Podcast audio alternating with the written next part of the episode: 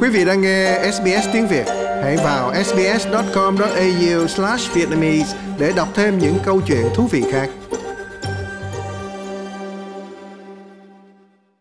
Julia Owens biết rất rõ không khí đầy mùi khói của cháy rừng thì ảnh hưởng sức khỏe của cô như thế nào. Imagine the worst cold you've ever had and when you really tả làm sao đây? finding it hard to Bạn có thể tưởng tượng mình bị một cơn cảm lạnh tồi tệ nhất từ trước tới giờ.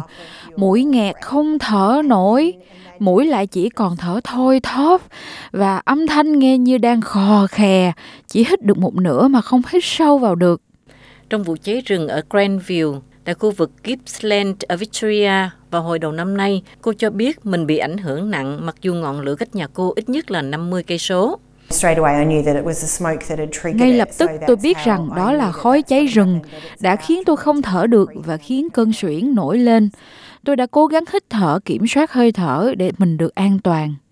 Chất lượng không khí cho khu vực rộng lớn hơn ở trong và ngoài Sydney được đánh giá là nguy hiểm, với 70 vụ cháy rừng trên toàn tiểu bang.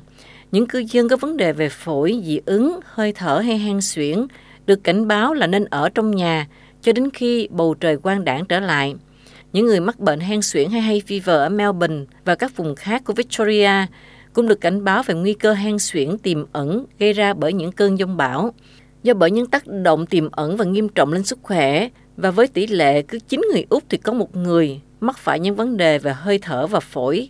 Giám đốc điều hành của Asthma Australia, Michelle Goldman, kêu gọi cần có những thông tin cảnh báo hiệu quả hơn đưa tới cộng đồng để giúp giảm thiểu rủi ro. We need to make sure that Chúng tôi um, cần bảo đảm rằng chúng tôi đang cung cấp thông tin đúng cho mọi người vào đúng thời điểm.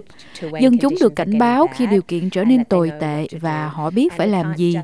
Và chúng tôi không chỉ dựa vào phương tiện truyền thông chính thống để có được những thông tin như vậy gửi tới mọi người.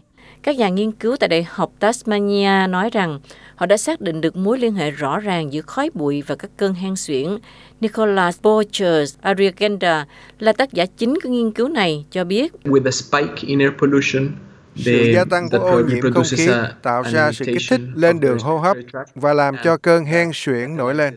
Nghiên cứu cũng cho thấy những người dễ bị tổn thương nhất là phụ nữ và những người trên 65 tuổi, bất kể giới tính cùng những ai đã mắc bệnh hô hấp từ trước. The evidence is really very strong with reduced Có những bằng chứng rất mạnh về ảnh hưởng của nó lên tuổi thọ, tỷ lệ tử vong sớm và những tác động dẫn đến các bệnh hô hấp khác nhau và thậm chí có ảnh hưởng đến một số vấn đề tim mạch.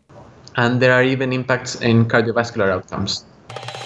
Quý vị muốn nghe những câu chuyện tương tự có trên Apple Podcast, Google Podcast, Spotify hoặc tải về để nghe bất cứ lúc nào.